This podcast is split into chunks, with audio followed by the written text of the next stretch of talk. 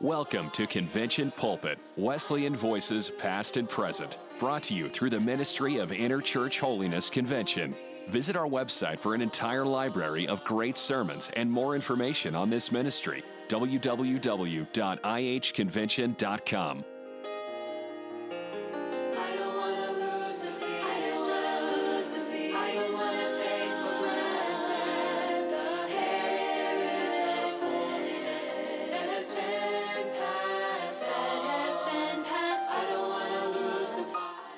Virginia Miller and Ethel McFadgen traveled in evangelism up and down the country for almost 50 years, spreading the good news of the gospel of Jesus Christ. This sermon was preached at Seabreeze Camp Meeting in Hobe Sound, Florida by Virginia Miller in 1981. It's titled Leaven. I know you'll enjoy this message.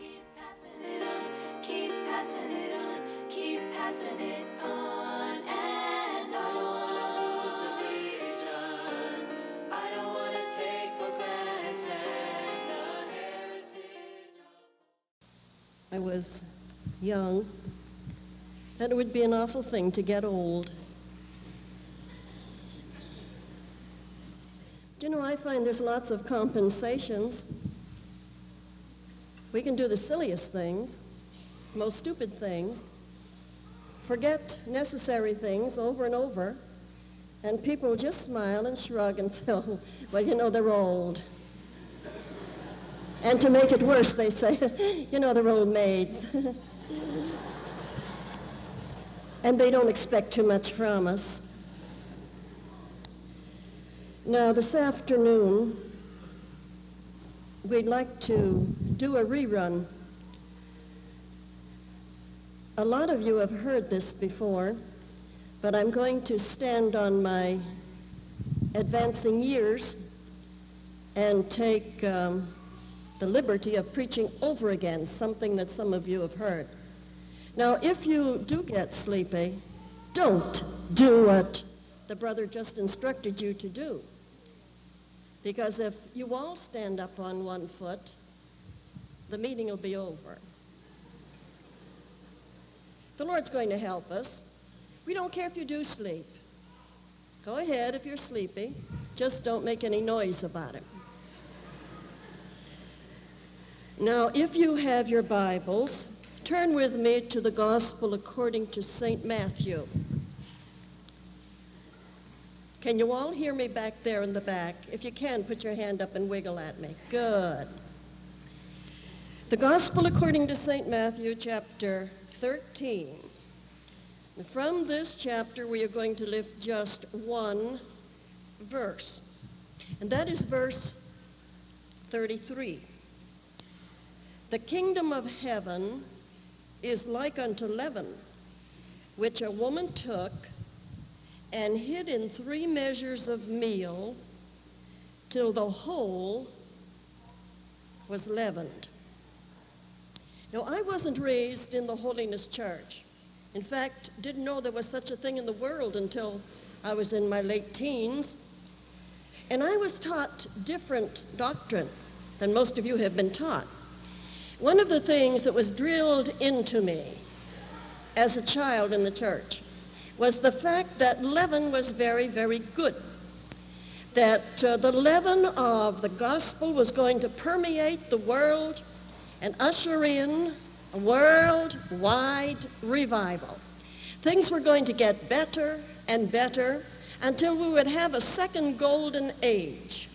And I believed it because I had been taught it until I found the Lord and began to read the Bible for myself and was very much surprised to find out that if the Bible is right, leaven is not good. Now, don't back up on me until I'm through, will you? Because I've been in some um, holiness Sunday schools and listened to preachers, holiness preachers teaching, and they were teaching that same thing. Do you think the world's getting better and better? Do you think the standards are any higher than they should be in the world? Something's wrong somewhere. And as I began to read through the Old Testament, I found again and again references to leaven, and in every instance but one, they were very, very bad. It was not accounted as something good. Do you remember the first Passover, and the Jew, of course, still carries it down through today? They were to look through their houses and find the last little bit of leaven and get rid of it under penalty of death. When it came to the blood offering and the meat offering and the sacrifices, no leaven was to be offered with them. God does not want leaven. Now Jesus is speaking to some of his disciples in Matthew 16 and 11. And he said to them, beware of the leaven. Now, when I read that, I wanted to find out what the leaven was concerning which Jesus was speaking. And I found, first of all, in this very verse that I just quoted, Matthew 16 and 11, that it is the leaven of the Pharisees and the Sadducees. Now, what's the leaven of the Pharisee? The Pharisee was an externalist in his religion. Everything he had was on the outside. Now, I think you've known me well enough and long enough to know that I believe in old-fashioned scriptural plainness for men as well as women. Isn't that refreshing once in a while to hear somebody say a man ought to be plain as well as a woman? it is to me. I've been raked up one side and down the other side until I didn't know whether I was a foot of horseback. And I was sitting beside somebody with a long, dandruffy, oily, greasy hair cut hanging halfway down his back and high-heeled shoes. And nobody said a word about that. But what's sauce for the goose is sauce for the gander. That isn't in the Bible, but it's Bible truth, you know. And the Pharisees' religion was one of externals. Oh, they were a plain people. In fact, they had been raised up in the beginning to be a plain people. They were to preserve the old-time religion. And so they dressed according to old-time religious standards. But you know what was wrong? There was something wrong inside. And if you go out this afternoon and say that I preached against plainness, I wouldn't even try to deal with you. You need somebody bigger than I to take care of you.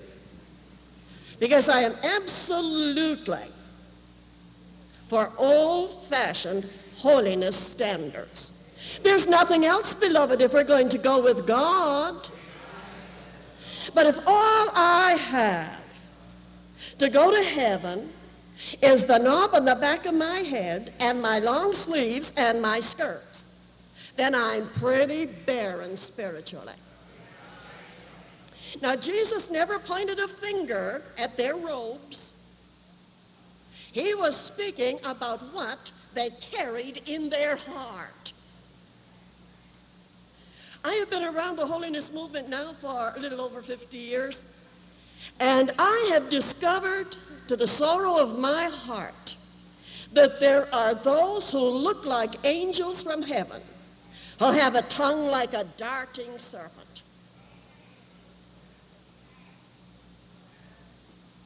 I have been around long enough to say to myself, now this group is a real old-fashioned holiness group, only to find within their uh, midst, coming, emanating from their heart and their soul, hatred and envy and jealousy and quarreling. Now, you know I'm telling you the truth. Now, you can do all that and not look like a saint. But when people aren't saints and look as though they aren't saints, we don't expect too much from them, do we? We expect them to act the way they look. But when you see somebody who looks like a saint, you expect them to act and react like a saint, don't you? I do.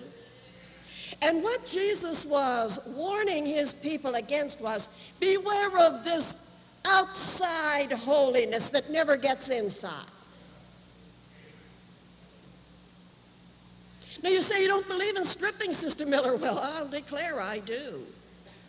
I remember the first time I ever met the old-time Wesleyan Methodists. They had started a church in the city of Boston. I was of the world worldly traveling with a young group my own age, knew nothing at all about this. Went in to have a good time and make fun of those folks who used to jump and yell and holler and run the aisles. Can you remember those days? How many of you can remember those days? They were good days. They were good days. And there was so much life and so much happiness and so much vivacity among them that we went back to see what was taking place. Well, what makes them act this way? And you know what happened? We were caught. We hung around too long.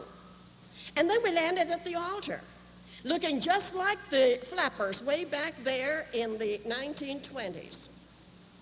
You wouldn't admit you were that old. I can't help it. but we landed down there at the altar. We had, I remember I had a brown hat on with an orange feather. Beautiful. I just loved that. It trailed down around the hat and curled on my shoulder. And then my hair was cut in the very latest hairstyle, and there was two things came out here. Do you remember that? How many of you that old? Uh-huh. And that was before the days of the mini skirts, but I had a short one on because they wore them up to their knees then, very daring, with a slit in either side, and black stockings, not nylon, silks, with clocks on each ankle. I'm surprised some of you can remember that. You don't look that old. And then we had high, high, high, high, high spike heels. From our ankles down, we looked like the holiness girls do today.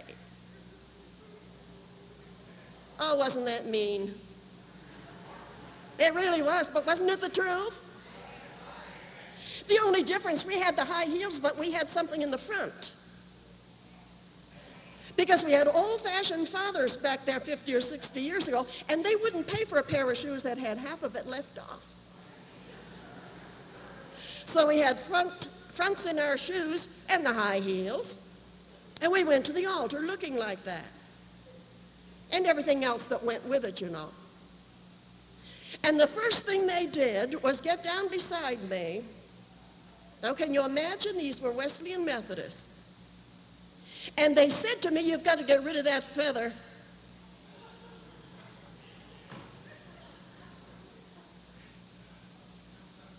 And somebody else poked me in the ribs on the other side and says, you've got to put some length in your skirts. And I said to myself, they're all a bunch of N-U-T-S. Can you spell out the word? And I thought so. But there was something about those old-fashioned meetings that went beyond that. And I found that I was hooked, and hooked so good I couldn't stay away.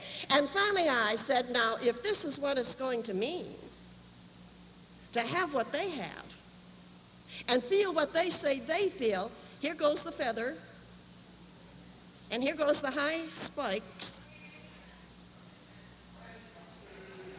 Took a little long to get any answer on that one. Maybe you're buying them for your own girl and you couldn't say amen. But anyway, all of the things that they said I had to get rid of, I got rid of and felt wonderful about it. And I want to tell you something. I got more than a plain exterior. I touched a living God who gave me an experience that went from the top of my head to the soles of my feet, uh, and I didn't want to go back to the world another time. Did you get it that way? I knew nothing about old-time salvation. This was a bootleg era. I was right in the swing of what young people were doing smoking three packs of cigarettes a day, along with everything else that went with it. And the minute that I got on my face before God and said, Lord, I'm sick and tired of the way I'm living. If you'll give me something real, I don't care what I look like. God gave me a dose of old-time salvation, and I never wanted another cigarette. I wasn't sanctified, I was saved. And I never went back to the movies. We had to go downtown then. You have them in the front room today. But I never even went downtown to see the movie.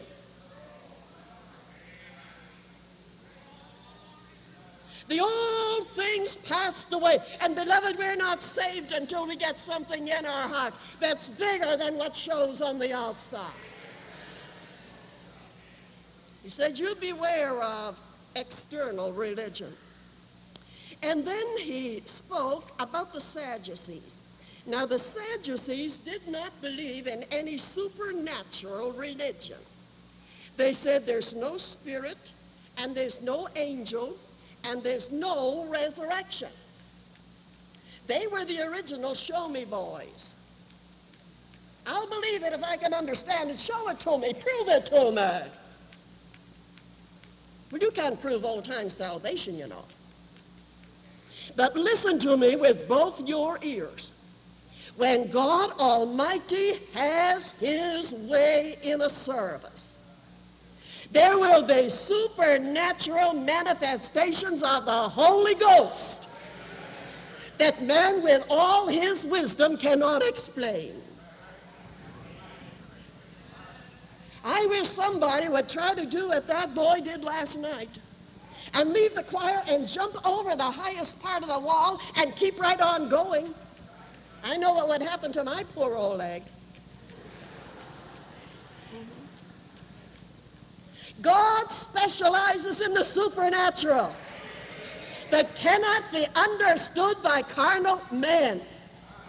And when God Almighty moves into a church, he upsets everything that man can manufacture and handle and control, and he moves in with the uncontrollable, unexplainable moving of God, the third person of the Trinity. And the word goes out over the wires, say they're really having a meeting down there at Old Hobe Sound. They really cut up last night. Won't cost you a cent to go, and here they come. And if there's enough of God, you know what happens, don't you? In our old Pilgrim Church in Binghamton, New York, when it was still a mission, many, many in that uh, mission had been recruited from the ranks of the fallen girls and the drunkard. But God was moving. Moving until many times the neighbors called in the police and said, stop it. And the police stood and looked over that uh, crazy acting crowd and said, I didn't start it and I'm not going to stop it. You stop it. But there was one precious woman there. Oh, you'd have to see her to really appreciate it. The first time I looked at her, I thought, she must be an old maid. Nobody could look that way without being an old maid, but she wasn't. She was married. She was very, very tall, very thin, bony thin. Long, thin face. Little tiny bit of hair pulled right up on the top of her head in a little bun so big. Just a little tiny thing enough to get a couple of little pins in to hold it there. Long sleeve dress. She was a holiness woman. And uh, decent length on her skirts. And every now and then, God would bless her. Well, now you know she paid a price for that blessing. We do, you know, when we get blessed. It doesn't fall out of the, a cloud that's passing over the tabernacle. We pay a price before we get blessed. And she had been working in a cigar factory when God saved her. Right out of the rough. And God said, Louise, you can't make cigars and be my child. No social security in those days. Nobody to support you if you're out of work, you know. She said, Lord, if you don't want me working here, I'm through right now.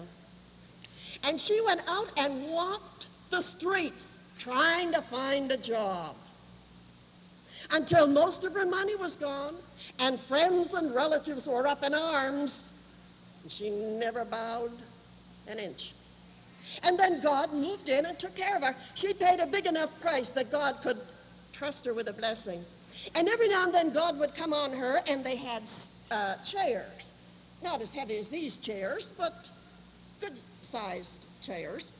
And she'd get blessed and begin moving. I can still see her. She'd just begin to wiggle. Long, skinny hands, long, skinny arms. And when you saw her coming, you just thought her shoved away because you never knew when that long hand was going to come down and take a hold of the top of your head and, and go this way. And if you had anything that was loose, she loosened it. Wouldn't you have a time in our crowd today? Wigs going in all directions. They'd be sweeping up more than hairpins after she got through today. But she'd begin to move and leave her seat out in the aisle, walk up to the front and grab a chair, never look. Now God was on her. You try it if you don't believe it. Grab a chair and just toss that chair up toward the altar and it would sit right there in that altar. Never fall. She wasn't through. She'd keep going around and grab another one and give it a toss and it would land on top of that one, stay right there until Louise has piled them from the altar as high as she could toss them. They stood right there. You try it. And people came to see the woman who could pile chairs and they'd never topple over. Explain it, there's no explanation but God. The things that God uses to get a hold of the world are supernatural things. And when we put our hand on the supernatural, we're stopping Holy Ghost revivals. Some of our children, God help us, have never seen too much demonstration. Sister McFadgen a few years ago was right in this tabernacle. She said, Amen. And a great big boy, somewhere in his teens, turned around and looked and went, Holiness boy from the Holiness Church. Where have we been? We've been shortchanging our children. Why, the cults out there can give them a good line.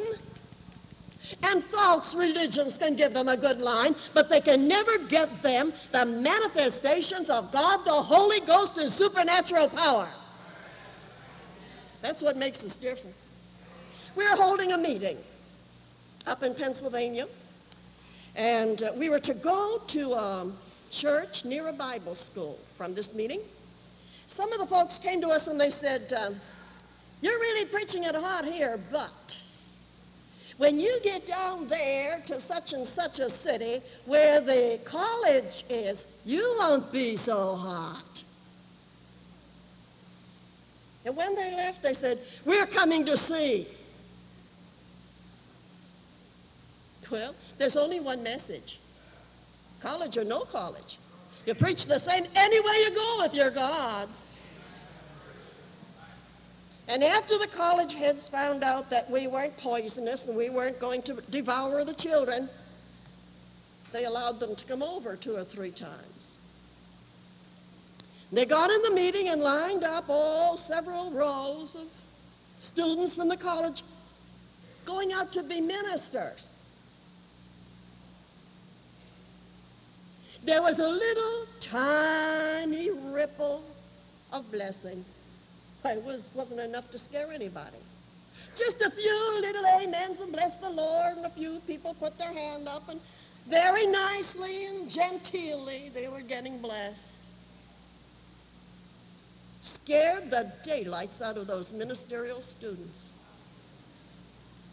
They turned around and they looked at us, and some of them were actually pale.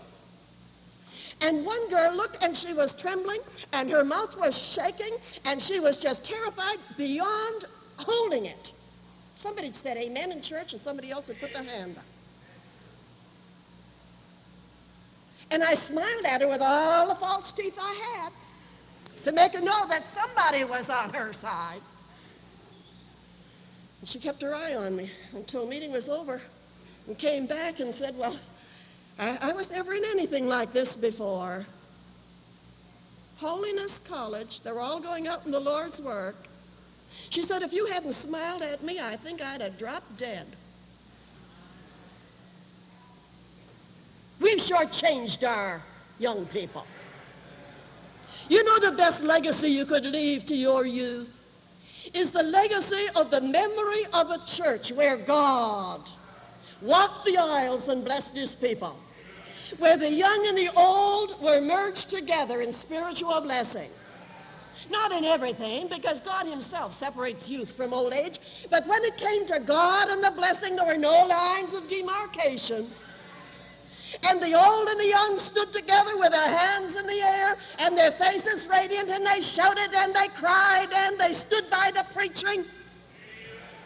The years go by and some of those youngsters drift away, but memory walks every mile of their life with them.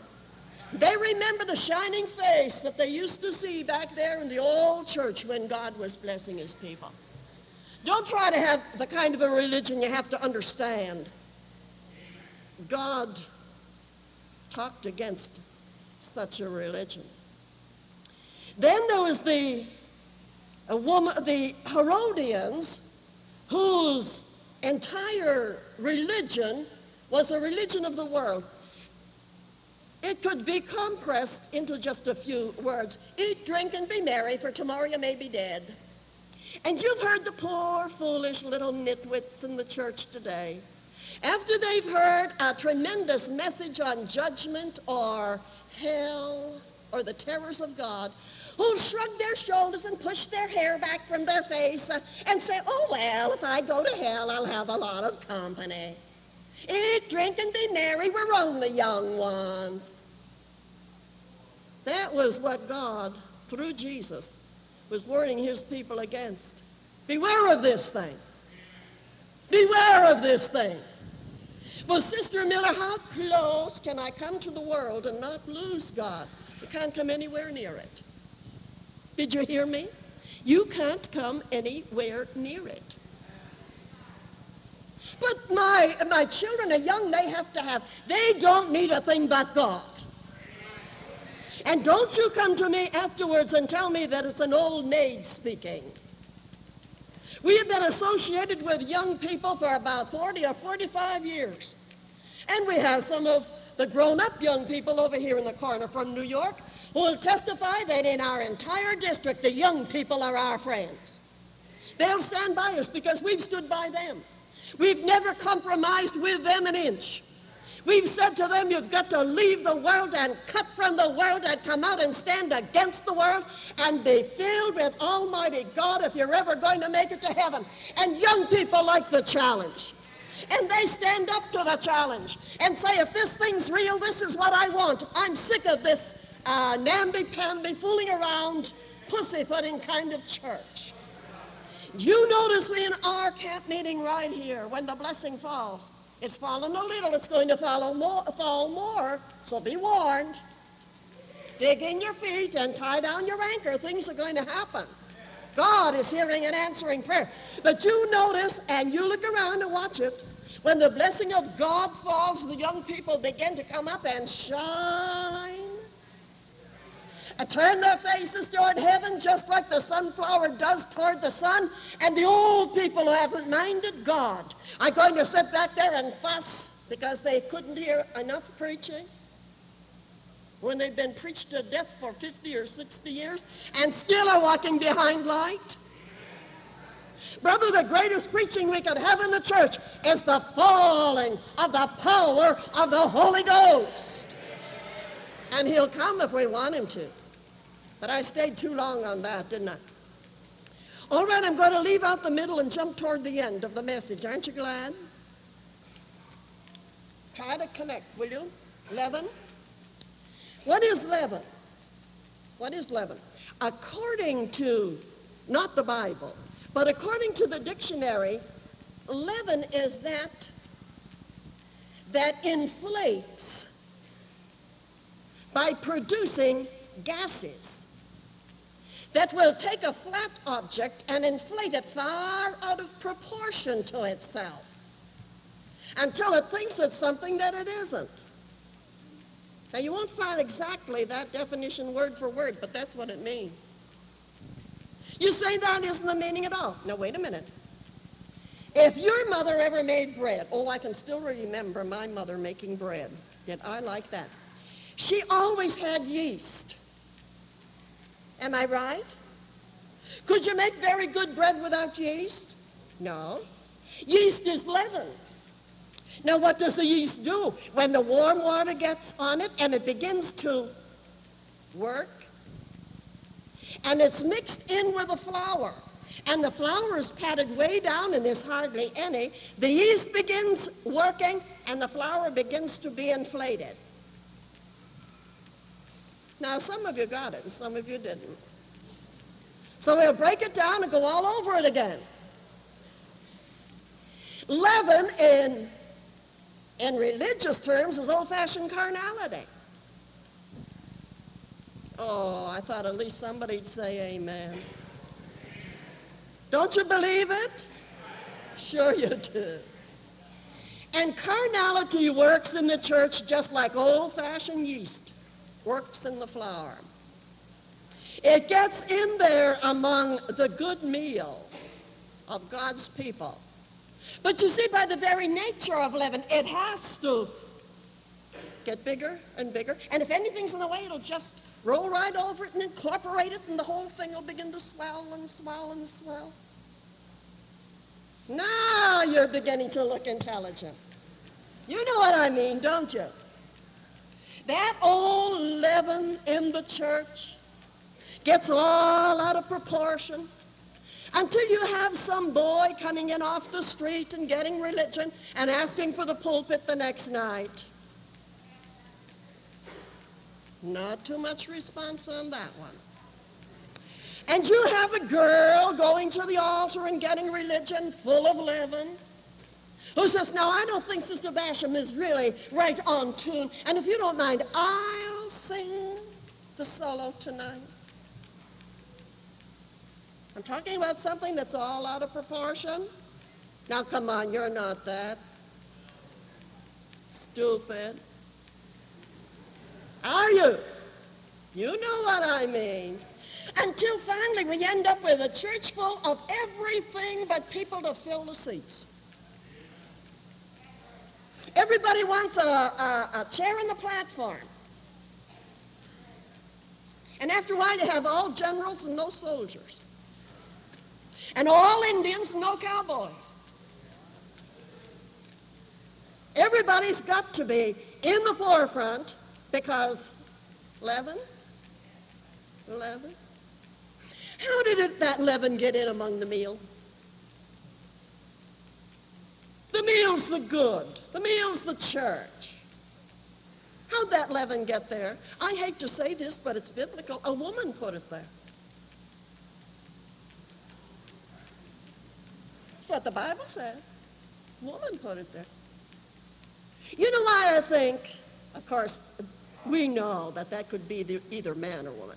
But you know what I, I like to kind of think this out loud when there's men in the congregation? Perhaps it was translated woman because woman can make most men do just about anything she wants them to do. And all the women did not say amen. Because you wouldn't want your husband to think that you believe that. But you know it is so. You have your little tricks and you get around and you get what you want out of that poor stupid husband of yours. You know it.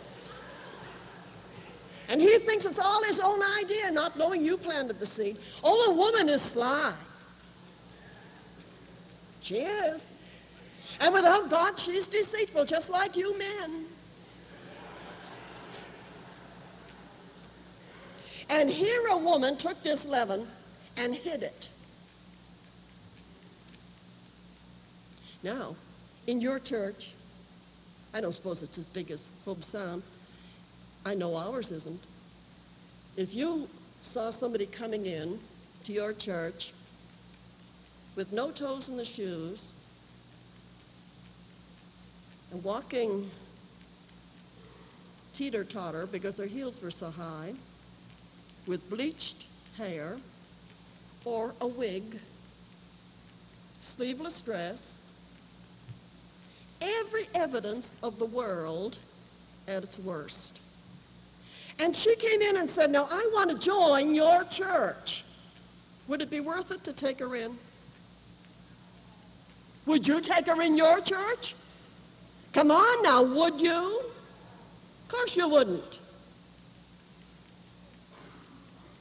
But you know it's possible for carnality to come in in the person of a professor. You don't realize what's coming into your church? And the sly, deceitful, poisonous thing is working in that woman's bosom.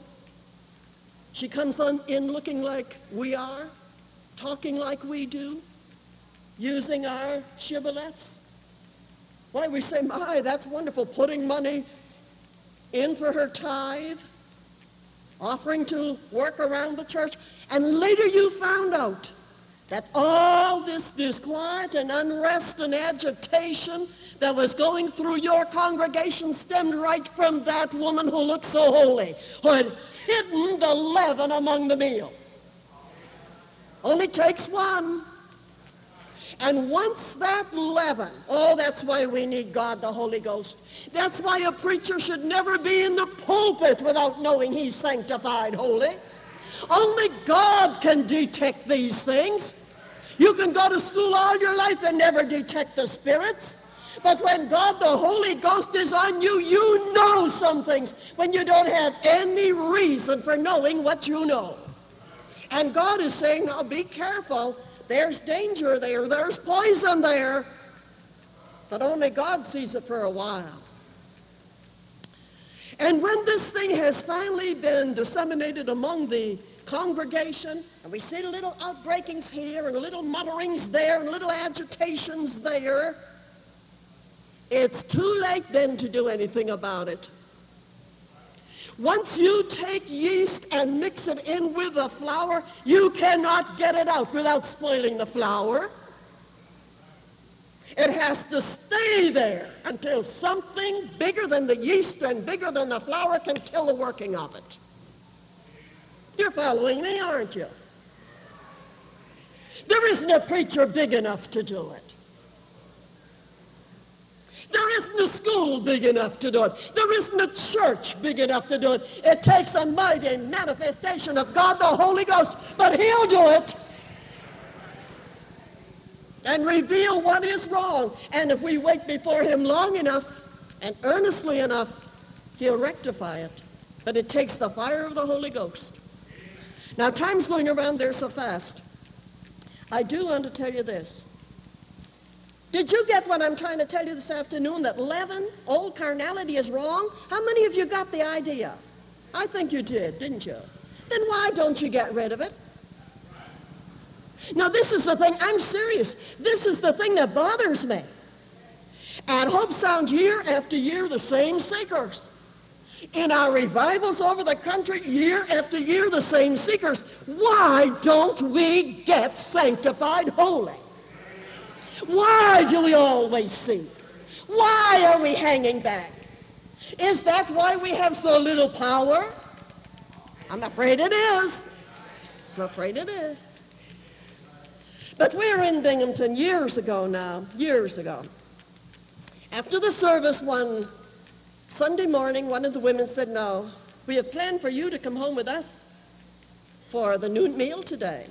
Sister McFadgen and I went along with her and found out that she was running a rest home for old people long before they became as commonplace as they are today. We sat at the table and ate with the old people. And one little old, old lady came in there well over 90. She had her little white hair pulled back in a ball. She had the sweetest little house dress on with her neck way up here, you know, and a little ruffle around here, and a belt around her thin little waist, and her face just shining. We'd never seen her before, but we knew who she was. One of our sisters. And we said, um, do you get up to church anymore? Oh, no, she said, I, I can't go to church. I just don't have the strength. But she said, I have church in my own room. We knew she did. All you had to do was look at her. You knew that. And after we'd finished eating, and they cleaned off the table and everybody was gone. The three of us sat there around the table talking. We'd found common ground on which to meet. She well over 90. We were just young at that time. And all of a sudden she began to laugh. She said, girls. You know, some folks still call us girls. We love it. But we were really girls then. And uh, she said, girls, I want to tell you something. We've been talking about carnality and the lack of power in the church and so forth. She said, way back, now remember, she's over 90. She said, when I was just a girl, we were living on a homestead and far away from neighbors and from the store. And word came to my mother that her sister was very, very ill and she must go to her. I was the older of the children, like little stair steps. My father was working out for one of the farmers' cross lots in order to bring in the money we needed to live. And uh, when I got home from school that day, mother had already gone. And my father said to me, now I'm talking the way she did, my father said to me, daughter, do you think that you could take care of the house while mother's gone? Oh, yes, she said, I can do it. I've watched the way mother did it. Well, he said, that's fine. Now you get the children ready and get them to bed. Well, she got along fine. They got up and they had their breakfast the next morning. And he said again, now, daughter, I'm taking my lunch with me to work today, and I have taken the last bit of bread. No store to go to, you know, to get bread, miles from anybody, nobody to help her. He said, do you suppose that you could make bread? Oh, she said, of course I can. There's nothing to it. She said, I've watched mother and I've seen all she did. Oh, yes, she said, I'll make bread. So her father went off to work. She went up to the old wood pile and she got the smaller sticks of wood to make the fire good and hot. And she built up the fire in the old black range. She got out the flour she got a big pan. And her mother used to use the old metal dishpan and put a tea cover over it. So she got that out and she poured some flour in.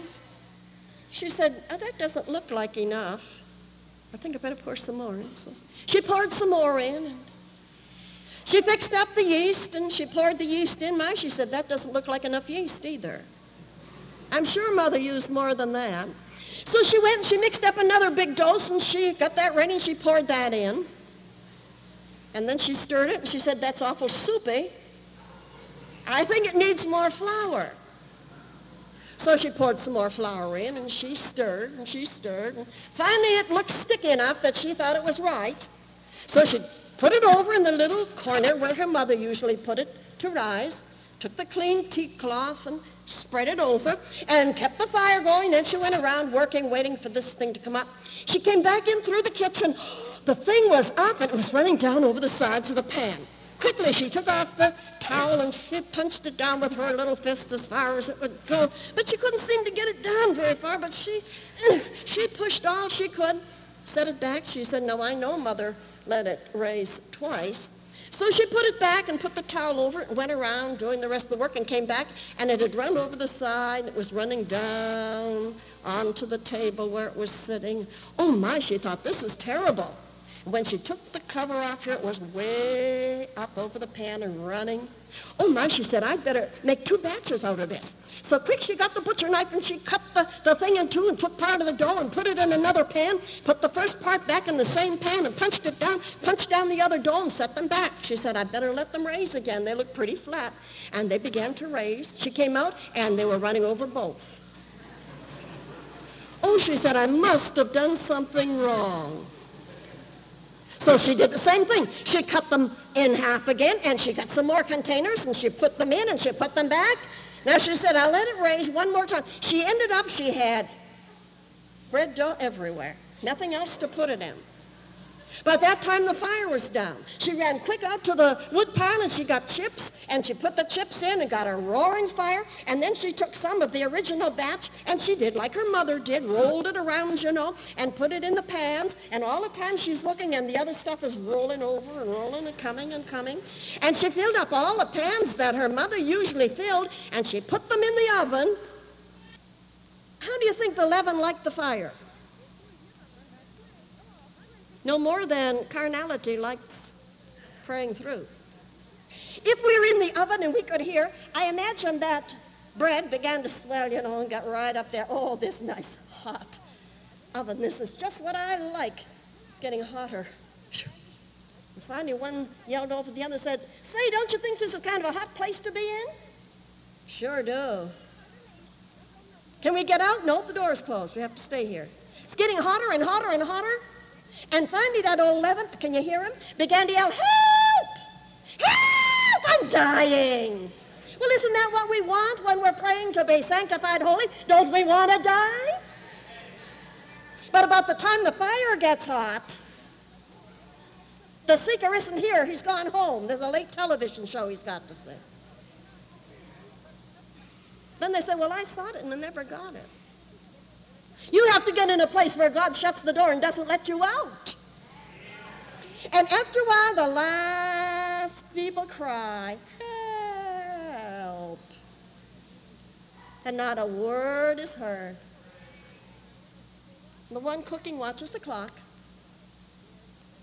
After a while, opens the door and looks in, touches them. Mmm, wonderful. Brings them out. Not a loaf says a word. Leaven's gone. Mm-hmm. Come on, you're not that slow. You know what I'm talking about. Pull them out of the nice, comfortable oven now. Take them in and put them in the pantry, maybe ice cold. And then somebody comes in and says, mmm. And this takes me back when I did it.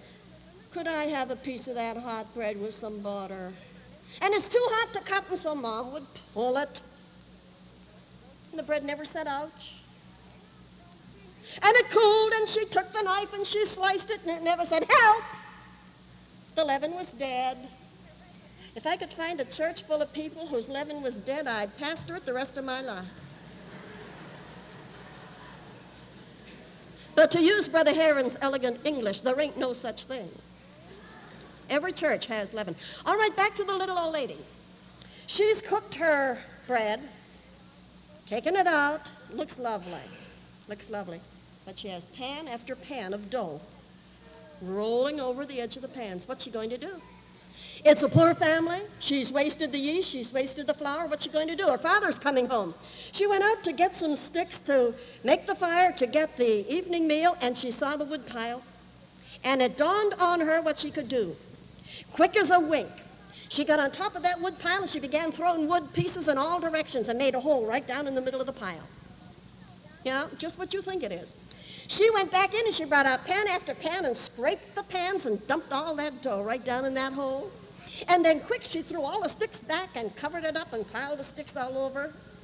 And went in and started getting Daddy's supper. And the sun was shining.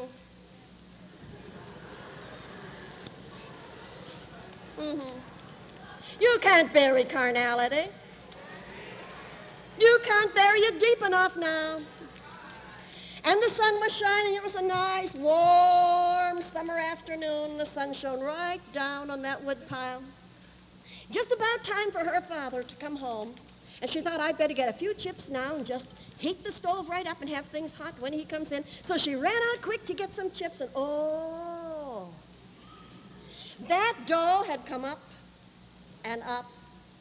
I told you that was a gaseous something. All right, take it from there. And the thing had been bigger and bigger. And a stick shot up here, and a stick shot up there, and a big white mass began to come up over the top of the wood pile with a stick sticking out in it. She said, I stood there and I looked at that. And I looked down the road and my father was coming. And then she stopped. And we said, and what happened? She said, let's draw a veil over what happened. And she never did tell us what happened. I can imagine, can't you? You know the whole trouble with her, she used too much leaven. May I be mean and say the whole trouble with some people, they have too much leaven? But God's in the business of killing carnality, if we dare let him, if we dare let him. Sister Duck was reading and, and uh, praying and so forth the other day in, in her room, and she gave us this that God gave to her. Let me read it to you. Having a holiness church with unholy members is like having an American army with Russian soldiers. Isn't that right? Having a holiness church with unholy members is like a police force with the convicts in uniform.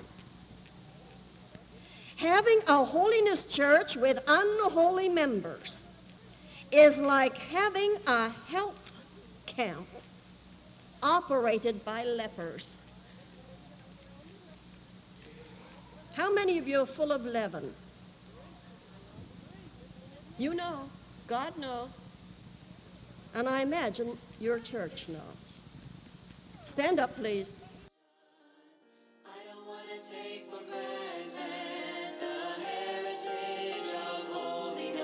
That has been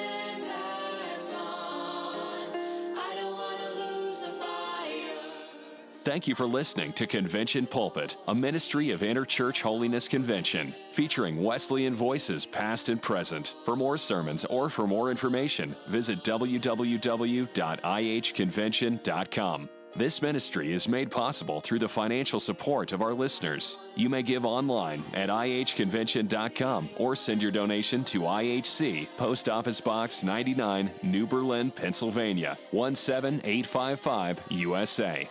Has been passed.